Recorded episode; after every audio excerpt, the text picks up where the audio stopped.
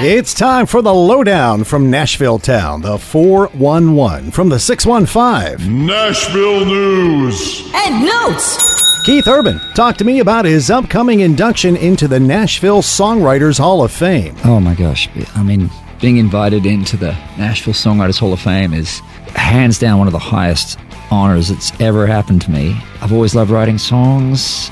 I've always loved great songwriters. And, and so, you know, this is a songwriting town. I mean, first the song, always. The song is the very first thing.